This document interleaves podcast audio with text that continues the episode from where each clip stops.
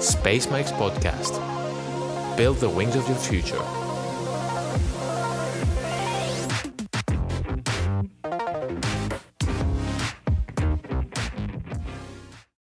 Καλώς ορίσατε σε ένα ακόμα επεισόδιο του Space Mike's, το podcast της Γιουρέβια Πάτρας. Είμαι η Βίκη Κασουρίδου. Και εγώ η Σοφία Πολίτη. Μαζί μας σήμερα είναι ο Βασίλης Απόστολος Ουράνης. Ο Βασίλης Απόστολος έχει πτυχίο στη διοίκηση επιχειρήσεων και μεταπτυχιακό στη διοικητική επιστήμη και τεχνολογία από το Οικονομικό Πανεπιστήμιο Αθηνών. Είναι συνιδρυτής της ελληνικής τεχνολογικής startup MAGOS, μια εταιρεία που δημιούργησε ένα γάντι υψηλής τεχνολογίας με πολλές εφαρμογές. Και ασχολείται με πολλά ακόμη, τα οποία θα αναλύσουμε και στη συνέχεια. Καλώς όρισες, Βασίλη Απόστολε, χαιρόμαστε πολύ που είσαι μαζί μας. Καλώς σας βρήκα. Χαίρομαι πολύ και είμαι πολύ χαρούμενος που βρίσκομαι σήμερα μαζί σας. Θέλω να μάθουμε πώς αποφάσισες πέρα από τις σπουδές στο business να ασχοληθείς με την ανάπτυξη και τεχνικών δεξιοτήτων όπως είναι ο προγραμματισμός, η ρομποτική και γενικότερα η μηχανική. Νομίζω ότι το κομμάτι της τεχνολογίας, ακόμα και αν ακολούθησα το κομμάτι του πιο, ας το πούμε, εστιασμένο στο κομμάτι της επιχειρηματικότητας και την διοίκηση επιχειρήσεων, από τα πρώτα χρόνια μέσα από τη σχολή και το προπτυχιακό μου στο Οικονομικό Πανεπιστήμιο Αθηνών, είχα πάρει μαθήματα τα οποία ήταν πάρα πολύ συσχετιζόμενα με το κομμάτι της τεχνολογίας και η κατεύθυνση η οποία είχα πάρει κατ' επέκταση ήταν γύρω από το κομμάτι της διοίκησης πληροφοριακών συστημάτων.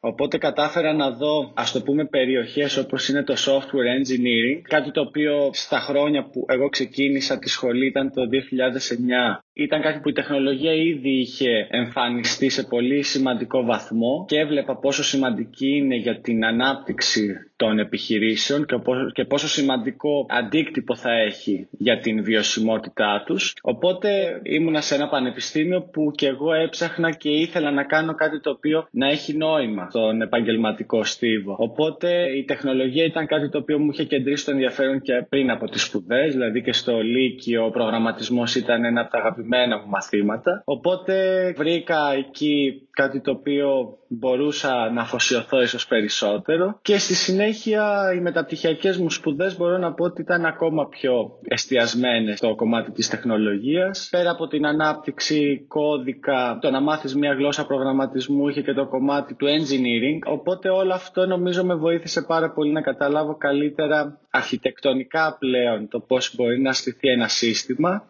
το οποίο μπορεί να αποτελείται είτε από απλά software, είτε μπορεί να υπάρχει και το hardware, το οποίο θα χρειαστεί το embedded software. Και πλέον όλο αυτό σου δίνει τη δυνατότητα να δεις μια αρχιτεκτονική συνολικά, όπως είναι και στην δικιά μας λύση σήμερα MAGOS. Τέλεια. Θα επανέλθουμε στο MAGOS, αλλά πριν από αυτό θα ήθελα να μας πεις για το Metaverse, καθώς ξέρουμε ότι είσαι λάτρης αυτού. Οπότε, τι θεωρείς πιο συναρπαστικό στο Metaverse και ποιες μπορούν να είναι οι εφαρμογές τους στην επιστήμη του διαστήματος?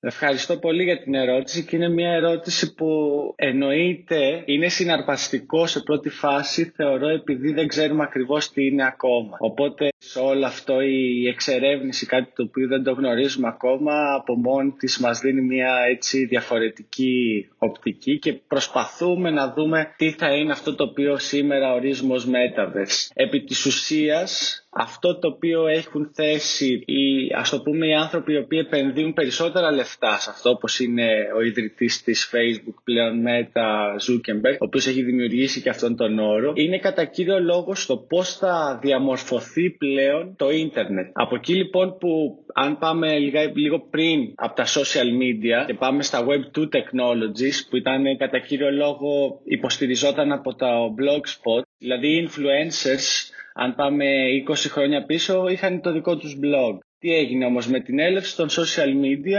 Είδαμε πόσο democratized, πόσο οποιοσδήποτε πλέον θα μπορούσε να δημιουργήσει μια τάση για κάτι το οποίο θα ήθελε να προωθήσει, για παράδειγμα. Οπότε είδαμε αυτό το νέο trend, το οποίο ο influencer πλέον, ο οποίος μπορούσε να έχει ένα κανάλι στο YouTube, στο Instagram ή στο Facebook. Πλέον λοιπόν αυτή η αλληλεπίδραση ήταν κατά κύριο λόγο στις δύο διαστάσεις. Δηλαδή μπορούσαμε μέσα από έναν υπολογιστή να αλληλεπιδράσουμε με αυτό. Με τον ερχομό του Metaverse, που κατά κύριο λόγο βασίζεται σε τεχνολογίες, οι μέση technologies όπως ορίζονται, που βλέπουμε προϊοντικές λύσεις όπως είναι το virtual, το augmented reality, το mixed reality, οι οποίες τεχνολογίες ο απότερος στόχος είναι να ψηφιοποιήσουν τις αισθήσεις του ανθρώπου. Όπως είναι η όραση, όταν φοράμε μια μάσκα εικονικής πραγματικότητας, που έχουν και κάποια ηχεία προκειμένου να προσομοιώσουν το περιβάλλον, τον ήχο που υπάρχει στο περιβάλλον και ούτω καθεξής. Οπότε η βασική ιδέα είναι το πώς θα μπορούμε πλέον να δημιουργήσουμε ένα ψηφιακό ανάλογο της Σοφίας, της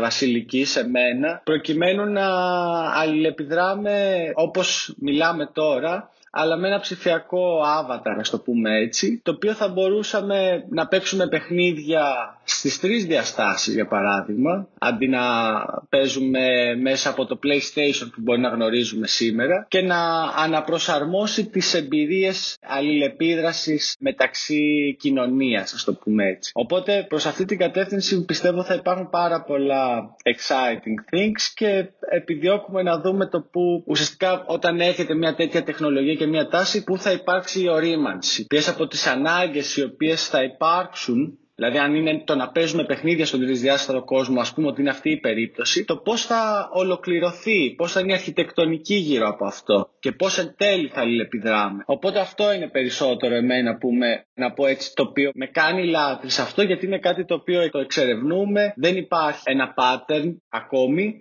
Οπότε μου αρέσει ότι είναι σε μια φάση αναζήτησης και θα ήθελα κι εγώ κάπως ίσως να συνεισφέρω προς αυτή την κατεύθυνση.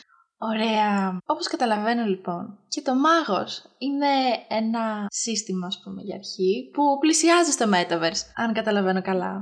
Ναι, σωστά. Το Metaverse, όπως είπαμε, καταναλώνει τεχνολογίες. Δηλαδή, όπως είναι, και επειδή είστε και από ένα πανεπιστήμιο στο οποίο δημιουργείται τεχνολογία, για παράδειγμα, μία μάσκα εικονικής πραγματικότητας έχει κάποιες πλακέτες, έχει τα ηλεκτρονικά κομμάτια, έχει τον προγραμματισμό αυτών, έχει τους semiconductors, έχει επεξεργαστές. Μετά, στη συνέχεια, οι επεξεργαστές έχουν, αν μιλάμε για μία μάσκα εικονικής πραγματικότητας, έχουν τις οθόνες που κάνουν project, το τι βλέπεις στα μάτια. Οπότε όλα αυτά είναι τεχνολογίες. Τεχνολογίες οι οποίες ενοποιούνται και στο τέλος ψηφιοποιούν μια αίσθηση, ας πούμε, της όρασης. Έτσι και εμείς λοιπόν, επειδή το Metaverse έχει αυτό ως απότερο στόχο, να ψηφιοποιήσει όλες τις αισθήσεις, έτσι και εμείς επιδιώκουμε να ψηφιοποιήσουμε την αίσθηση της αφής. Γιατί όπως προανέφερα, έχουμε την αίσθηση της όρασης, της ακοής. Αν κάποιους κιόλας έχουν χρησιμοποιήσει τους controllers, θα έχουν δει ότι κρατάνε κάποια joysticks, τα οποία πατάνε κάποια κουμπιά προκειμένου να αλληλεπιδράσουμε τον εικονικό κόσμο. Εμείς λοιπόν παίρνουμε μια συσκευή, η οποία είναι φορετή. Ο χρήστης μπορεί να τη βάλει μία στο κάθε χέρι του και έχει τη δυνατότητα πλέον να εισάγει στον ψηφιακό κόσμο το χέρι του. Οπότε ό,τι κινήσεις κάνει στον πραγματικό κόσμο να τις βλέπει και στον ψηφιακό, στον εικονικό. Αυτό ως απότερος στόχος είναι το να είναι πολύ πιο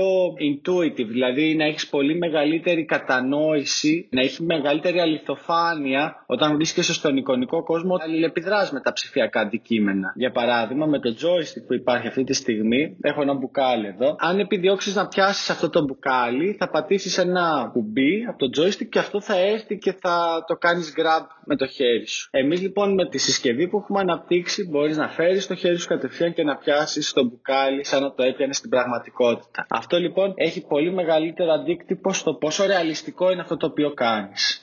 Πώς προέκυψε το όνομα του MAGOS και χρονικά πότε ξεκινήσατε να υλοποιείτε την ιδέα σας με τον συνειδητή σας φυσικά? Πολύ ωραία ερώτηση, γιατί μας πάει και λίγο πίσω για ποιος ήταν και ο στόχος κιόλας που ξεκίνησε αυτή η ιδέα. Το όνομα έρχεται από την ελληνική λέξη μάγος, οπότε θεωρούσαμε ότι μια τέτοια συσκευή η οποία μπορεί να ανιχνεύσει με τόση μεγάλη ακρίβεια τις κινήσεις στα χέρια έχει πολύ μεγάλη αξία και θεωρούσαμε ότι είναι και κάτι το οποίο μπορεί να αποδώσει, έτσι, ίσως όχι άμεσα αλλά έμεσα, ότι μπορείς να κάνεις μαγικά πράγματα με τα χέρια σου. Από εκεί και πέρα λοιπόν η ιδέα ξεκίνησε το 2016 από τον συνειδητή μου, τον Γρηγόρη Αγριόπουλο, ο οποίος ήταν απόφοιτος κιόλας ηλεκτρολόγων μηχανικών από το Πανεπιστήμιο Πατρών, ο οποίος είχε συμμετάσχει με έναν κοινό μας φίλο, ο οποίος είναι μεταδιδακτορικός αυτή τη στιγμή στο Μετσόβιο Πολυτεχνείο, ο Γιώργος Προφητηλιώτης.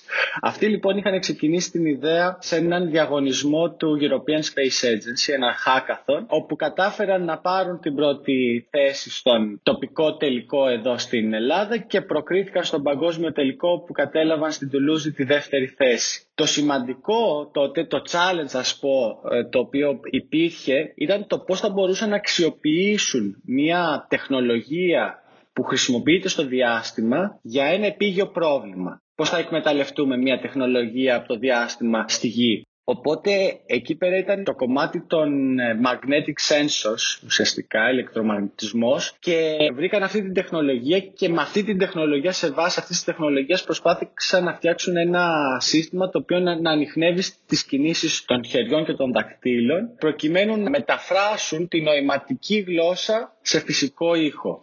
Δηλαδή κάποιος ο οποίος δεν μπορεί να μιλήσει αλλά να γνωρίζει τη νοηματική γλώσσα, με τις κινήσεις τις οποίες θα μπορούσε να ανιχνεύσει η συσκευή, να υπήρχε ένα, ας το πούμε, ηχείο το οποίο θα έκανε τις κινήσεις φυσικό ήχο. Οπότε η προσβασιμότητα στο πώς θα μπορούσε κάποιος να επικοινωνήσει θα ήταν πολύ καλύτερη και θα έδινε πάρα πολλές, ας το πούμε, θετικό αντίκτυπο στην κοινωνία. Το θέμα είναι όμως ότι το πρόβλημα του να μεταφράσεις την νοηματική σε φυσικό ήχο δεν καλύπτεται 100% από το κομμάτι των χεριών. Γιατί, για παράδειγμα, παίζει σημαντικό ρόλο και οι εκφράσεις οι οποίες παίρνεις στο πρόσωπο όταν κάνεις νοηματική. Οπότε επί της ουσίας δεν μπορούσε να υπάρξει μια τελική λύση. Γι' αυτό λοιπόν μετά, επειδή ο Γιώργος, όπως προανέφερε, ήταν κοινός φίλος εμένα και του Γρηγόρη, ψάχανα για κάποιο άνθρωπο ο οποίος θα μπορούσε να συνεισφέρει λιγάκι στο πιο business side. Δηλαδή θα μπορούσε να καταλάβει περισσότερο ποια ανάγκη αυτή η τεχνολογία που είχαν αναπτύξει τα παιδιά, ποια ανάγκη θα μπορούσε να εξυπηρετήσει καλύτερα. Οπότε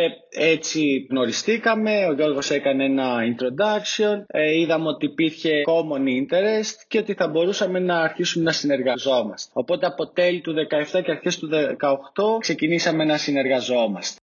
Τέλεια. Μας έχεις ήδη πει κάποια πράγματα για το πώς λειτουργεί το γάντι και η συσκευή σας. Θα θέλαμε, αν μπορείς να μας πεις κάποια παραπάνω πράγματα για σχετικά με τη συνοχή του με τον υπολογιστή.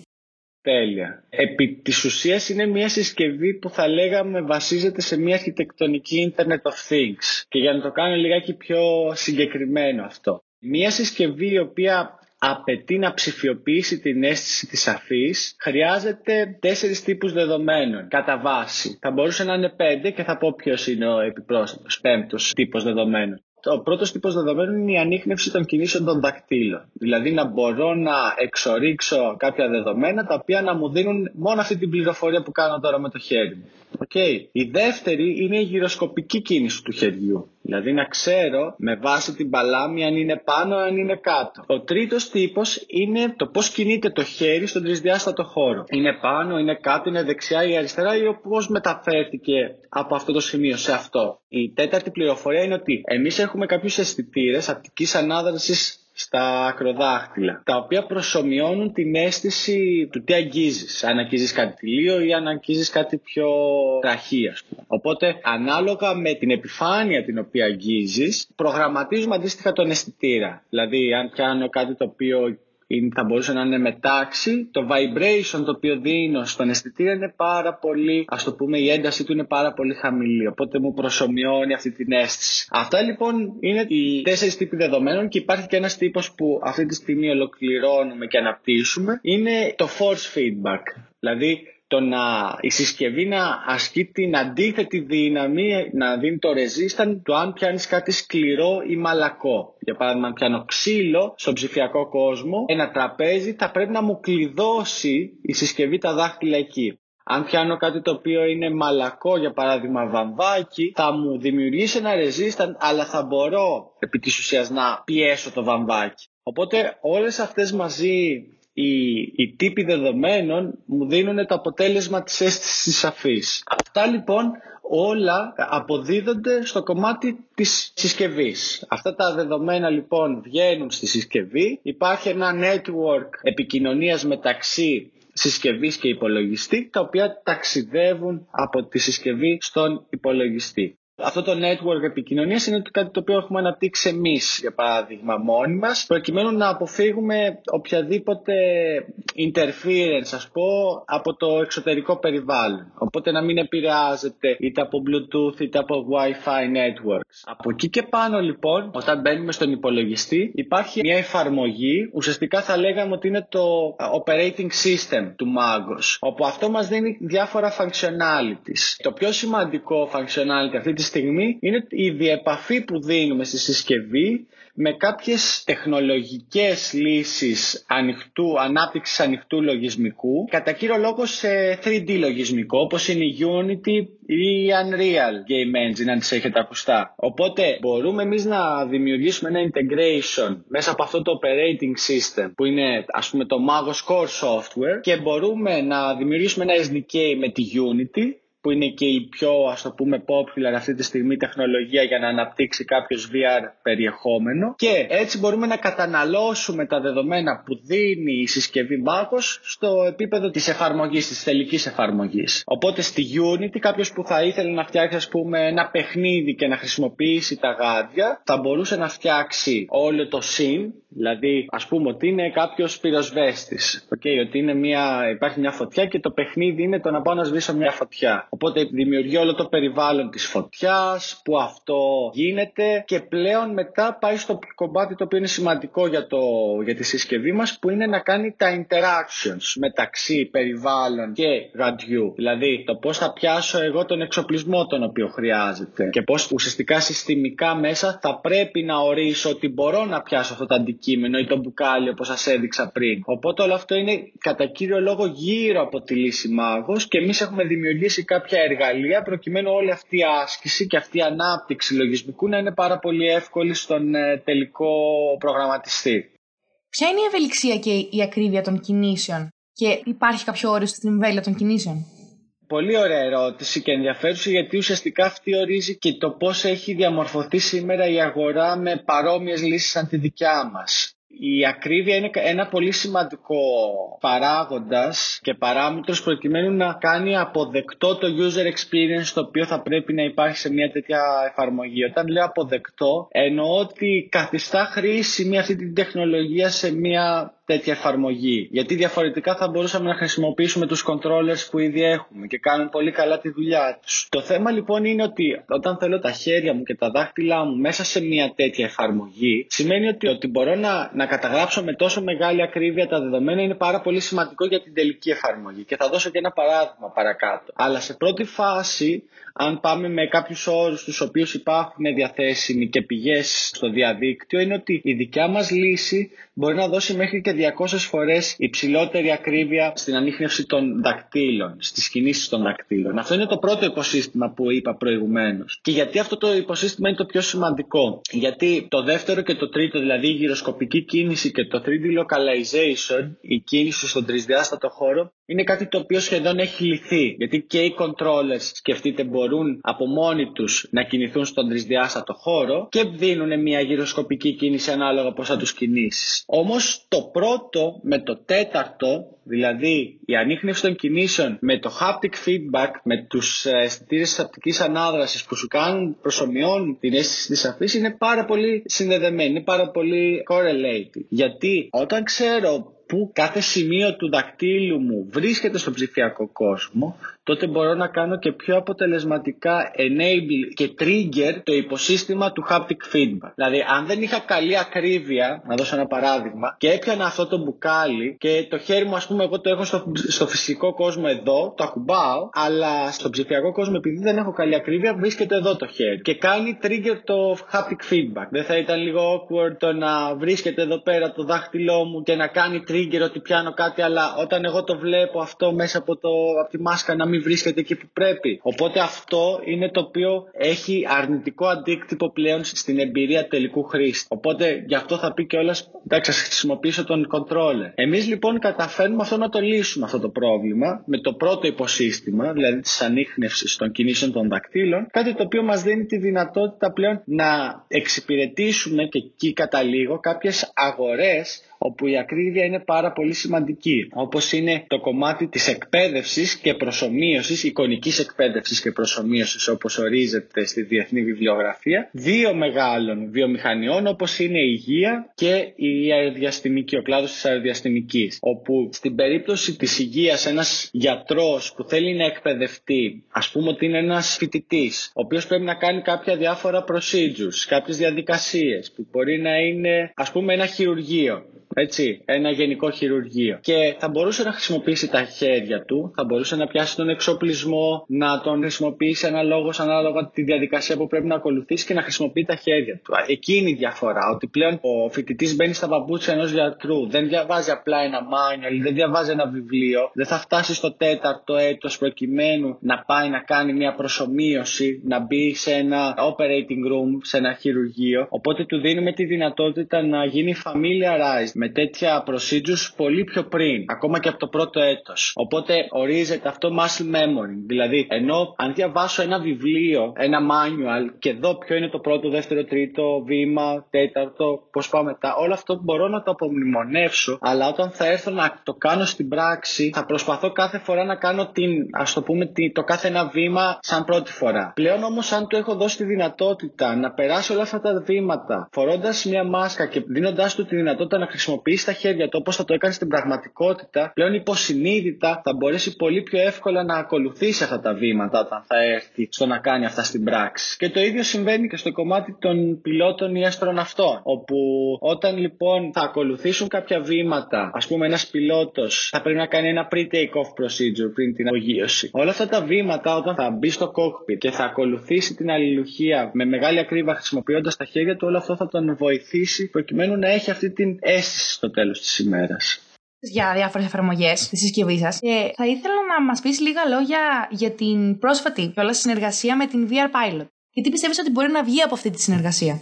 Ωραία. Ναι, είναι πολύ σημαντική αυτή η συνεργασία με τέτοιες εταιρείες, γιατί αυτές οι εταιρείες, εγώ ανέφερα μια εφαρμογή. Η εφαρμογή που είπαμε, για παράδειγμα, στο κομμάτι του aerospace είναι είτε ένας πιλότος ο οποίος θα πρέπει να ακολουθήσει μια αλληλουχία από βήματα προκειμένου να εξυπηρετήσει μια συγκεκριμένη ανάγκη, και αντίστοιχα και ο αστροναύτης. Έτσι, είτε είναι σε ένα διαστημόπλοιο, είτε είναι στη μεταφορά του από την γη στη σελήνη σε κάποια άλλη βάση στο Διεθνή Διαστημικό Σταθμό. Οπότε αυτό υπάρχει έτσι μια συνοχή σε όλα αυτά τα βήματα. Και όπως προανέφερα, εμείς αναπτύσσουμε το κομμάτι της τεχνολογίας, δηλαδή τη συσκευή που δίνει τα δεδομένα όσον αφορά το χέρι. Από εκεί και πέρα, είπα κιόλας ότι φτιάχνουμε κάποιες διασυνδέσεις με κάποιες ανοιχτές πλατφόρμες ανάπτυξης λογισμικού, όπως είναι η Unity. Εκεί λοιπόν έρχονται εταιρείες όπως είναι η VR Pilot, οι οποίες στελεχώνονται πάρα πολύ καλά από industry expertise, δηλαδή από πιλότους που ξέρουν τη δουλειά ενός πιλότου ή ενός αστροναύτη. Τι σημαίνει αυτό? Ότι όταν πάνε να φτιάξουν μια εφαρμογή, έτσι, στο επίπεδο της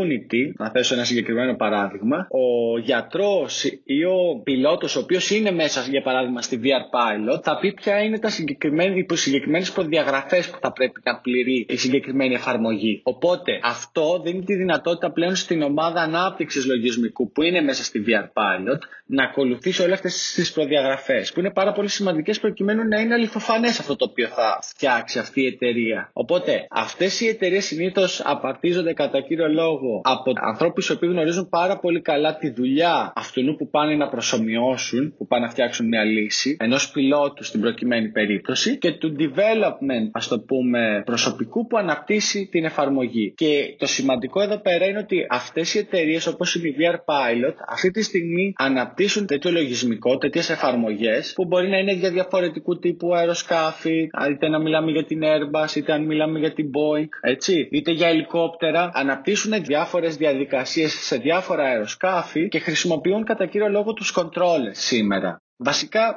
99% χρησιμοποιούν τους controllers. Οπότε στη μεταξύ μας συνεργασία είναι ότι πώς θα μπορούσαμε πλέον να σας βοηθήσουμε σαν MAGOS να προσφέρετε κάτι ακόμα καλύτερο στους πελάτες σας. Γιατί αυτές οι εταιρείες έχουν, για παράδειγμα, πελάτες όπως είναι η KLM, όπως είναι η Qatar Airways, Delta, όλες τις αεροπορικές που παρέχουν υπηρεσίες. Οπότε ποια ήταν η ιδέα εκεί? Ότι, όπως σας είπα και πριν, αν μπορούσε ο πιλότος, ο εκπαιδευόμενος πιλότος, να αλληλεπιδράσει όπως θα έκανε στην πραγματικότητα μέσα από τα χέρια του, τότε αυτό θα είχε ένα πολύ καλύτερο αντίκτυπο και στην εκπαίδευση του πιλότου. Οπότε προς αυτή την κατεύθυνση είναι η συνεργασία μας και ευελπιστώ το επόμενο διάστημα να έχουμε και περισσότερες συνεργασίες γύρω από αυτό το κομμάτι, γιατί θεωρούμε είναι πολύ σημαντική συνεισφορά που μπορεί να έχει σε όλο τον κλάδο. Ίσως εδώ έχει απλά νόημα να αναφέρω ότι το board με τους advisors, δηλαδή αυτοί που μας καθοδηγούν, έχουμε τον διευθυντή στο κομμάτι των simulators και της εκπαίδευσης της Blue Origin, ο οποίος είναι καθαρά γύρω από το κομμάτι του aerospace. Αυτός μας βοηθάει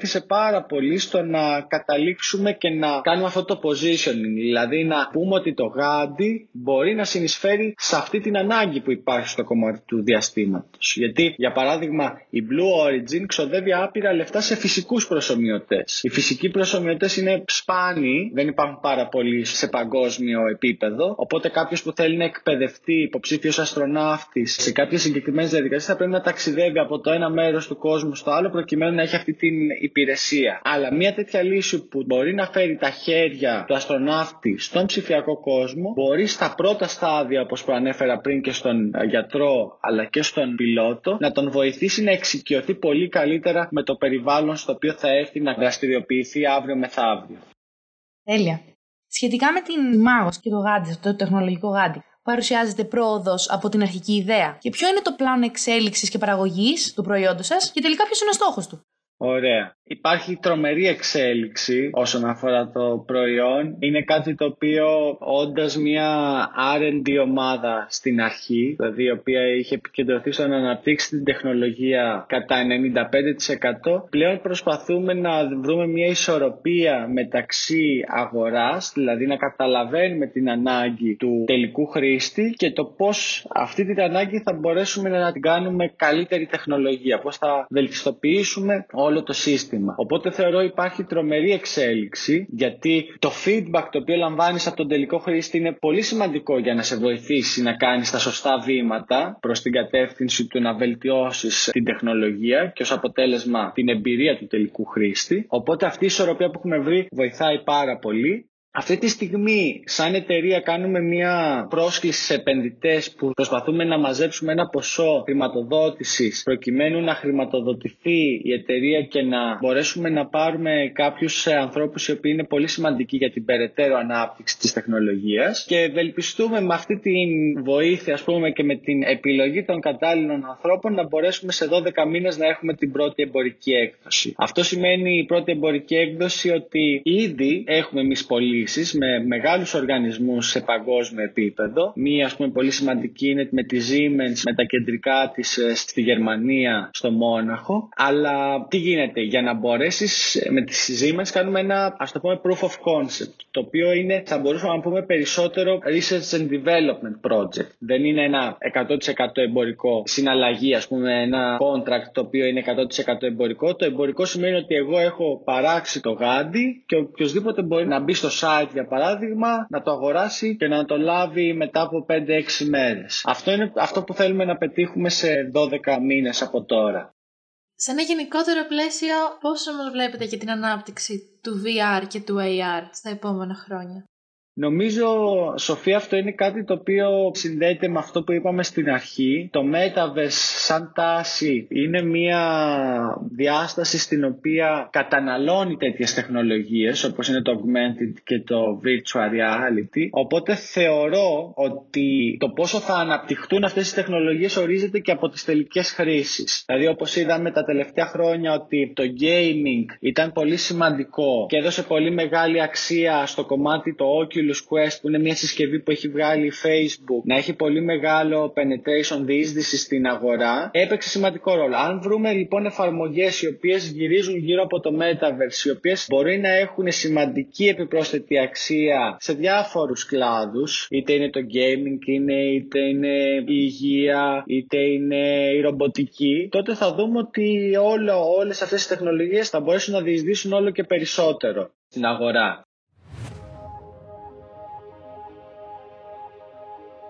Γεια σας, είμαι ο Δημήτρης Γεωργουλάκος και η Φαντίγα Ριφαλιά και αυτά είναι τα διαστημικά νέα. Η Space Logistics, μια εταιρεία δορυφορικών υπηρεσιών στην Ουάσιγκτον που εδρεύει στην Αυστραλία και ανήκει στην Northrop Grumman, ανακοίνωσε στις 21 Φεβρουαρίου ότι σκοπεύει να στείλει σε τροχιά ένα νέο όχημα εξυπηρέτησης με πύραυλο SpaceX το 2024. Αυτό θα είναι το ντεπούτο του Mission Robotic Vehicle της εταιρείας, ενός διαστημικού σκάφους εξοπλισμένο με ρομποτικό βραχίωνα που θα εγκαθιστά πακέτα jet πρόωσης σε ετοιμοθάνατους δορυφόρους. Ο πρώτος πελάτης για το Mission Robot Vehicle, ή αλλιώς MRV για συντομία, είναι ο Optus, ο μεγαλύτερος δορυφόρος της Αυστραλίας. Ο αντιπρόεδρος της Space Logistics, Joseph Anderson, είπε στο Space News ότι το MRV κατασκευάστηκε με πολλές από τις ίδιες τεχνολογίες που χρησιμοποιούνται στα διάφορα οχήματα επέκτασης αποστολής της ίδιας εταιρείας. Αυτή τη στιγμή που μιλάμε, δύο MRV βρίσκονται σε τροχιά και παρέχουν υπηρεσίες διατήρησης σταθμών για δύο γεωστρατηγικούς δορυφόρους Intelsat που έτυχε να έχουν, ή μάλλον είχαν, χαμηλή κατανάλωση καυσίμου. Ο ρομποτικός βραχίωνας του MRV αναπτύχθηκε από το Ναυτικό Ερευνητικό Εργαστήριο των ΗΠΑ με χρηματοδότηση από την Υπηρεσία Προηγμένων Ερευνητικών Προγραμμάτων Άμυνας. Εδώ να αναφέρω πως το DARPA το 2020 υπέγραψε συμφωνία με την Northrop Grumman που επιτρέπει στην εταιρεία να χρησιμοποιεί το ρομποτικό ωφέλιμο φορτίο στο MRV με αντάλλαγμα την πρόσβαση σε τεχνολογικές επιδείξεις και δεδομένα προγραμμάτων.